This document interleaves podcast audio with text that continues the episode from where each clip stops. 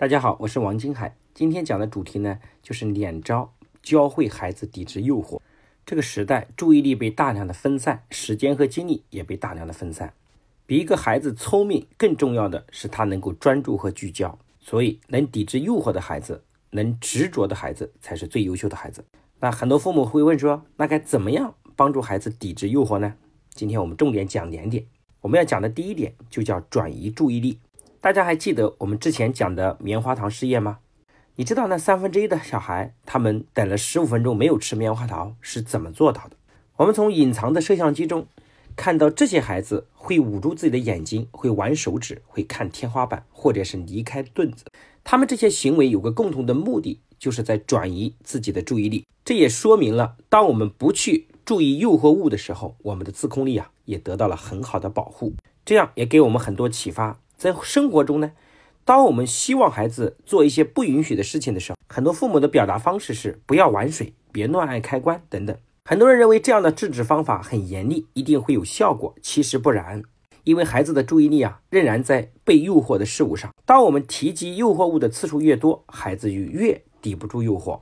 心理学家班杜拉呢，在糖果实验之后也做了一些后续的研究，让那些自控力最初比较差的孩子呢和一群成年人接触，而这群成年人呢在行为上做出榜样，让这些孩子呢示范把注意力转移到别的事情上，从而延长等待时间。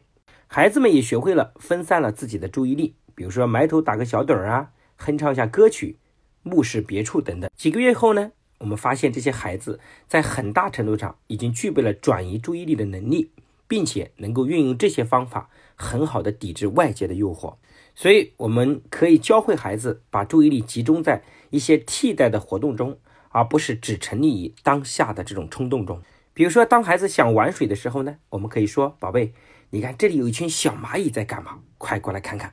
当孩子把注意力转移到感兴趣而且又被允许的事情上的时候，这样就让孩子远离诱惑物的视线。这是我们给各位讲的第一点。那我们讲的第二点呢，就是要学会让孩子延迟满足。关于这延迟满足的四个字呢，我在前面关于讲到激发孩子动力里面讲到生存能力的时候也讲过延迟满足的能力。今天我们在这里继续来补充相关的知识。首先，不是孩子的所有的要求都需要延迟满足，如果他的要求及时并且是合理的，那么就可以及时的满足。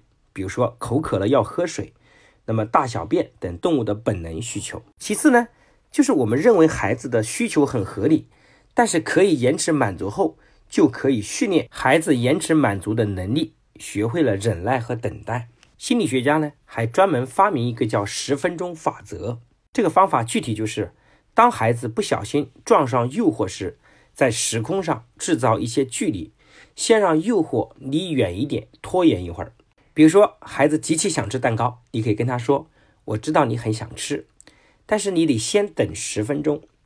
如果十分钟后呢，你仍然很想吃，我们再打开。然后在这十分钟里面，可以把蛋糕放进冰箱里，来远离孩子的视线。对于人们很想要的东西来说呢，十分钟其实时间并不是很长。但是神经科学家发现啊，十分钟能够很大程度上改变大脑处理奖励的方式。如果在获得满足感之前，必须要等待十分钟。那么大脑呢就会把它看成是未来一种奖励。不过在这十分钟之内做什么也很关键。比如说孩子因为想吃蛋糕，但是孩子已经太胖，所以这十分钟之内就需要让孩子把注意力转到跟他想获得的长远目标上。比如说想象自己身材很好，被同学称赞的场面。所以你发现十分钟最重要的作用是让人克服当下的冲动，然后呢，理性的进行抉择。当你想象你已经获得你能够控制自己带来的长期奖励的时候，你就能逐步抵制你自己对短期的诱惑。有一个有着二十年烟瘾的烟民，经过体检，医生告诉他的心脏和肺部呢都受到了严重的伤害，必须要开始戒烟，不然呢就影响了他的生命。于是他开始用十分钟法则来练习戒烟。每次当他想抽烟的时候，他就告诉自己再等十分钟，然后用这十分钟的等待时间去找一个不能吸烟的地方，比如说办公室和商店里，这样让他有更多的时间冷静下来，然后大脑中开始浮想他自己因为不抽烟所带来的健康身体和家人在一起快乐长期相处的场景和画面。如果十分钟之后他还想抽的话，他可以继续抽一根。但是当他重复这样的活动几次之后，他抽烟的频次在大幅度的下降。他从以前一天抽两包可以减少到一包，甚至可以逐步减少到两天抽一包烟。更重要的是，他逐步对自己的自控力呢在恢复信心。因为很多抽烟的朋友啊，经过无数次的尝试之后，最后对自己的自控力已经完全失去了信心。十分钟的方法真的很有效。其实当一个人特别想要得到一个东西，在那刻的当下，他其实仍处于失控的状态。有十分钟的过渡，人保持清醒，就会逐步用自控力来战胜自己的人欲望。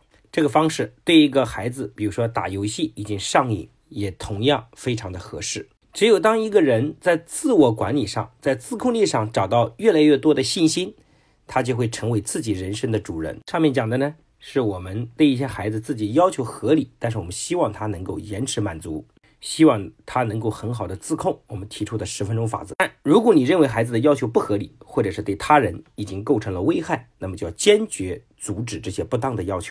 比如说，当孩子通过暴力的方式去抢其他小朋友的玩具，或者把垃圾随手就扔在地上，你就告诉他这是不可以的。当孩子在被迫忍耐这些不能做的事情的时候啊，他不可能一次性就听你的，他可能会哭闹。这个时候你必须要坚持原则。一旦当孩子哭闹，你就妥协，孩子就认为这个方法有用，他就会长期用哭闹的方式来的一次一次的挑战你的底线，最后达到了你对他完全失控的局面。这时候对父母特别重要的是需要温和而坚定。对孩子来说，一个有自控力的孩子完全是可以被训练出来的。这样的孩子长大之后也更容易成为社会的精英。我自己的孩子很小的时候呢，我们就经常跟他讲，勇气就是有两颗糖，有一颗留到明天。所以对一个两三岁的孩子来说，他能够把糖果忍到明天这件事儿，一旦他能做到，逐步在行为上他就能放弃自己很多非常急于想得到的眼前的诱惑。这也就是为什么小树苗在弯曲的时候啊也非常好调整，但是长成大树之后呢，扭曲之后再调整就非常的痛苦了。所以如果你的孩子已经比较大了，那对各位父母来说非常是个非常大的挑战。尽管是很有挑战，但是也是我们父母存在的价值。所以今天的课程呢就分享到这里。那么给各位布置的作业呢，就是大家尝试一下用十分钟的法则来训练孩子的延迟满足。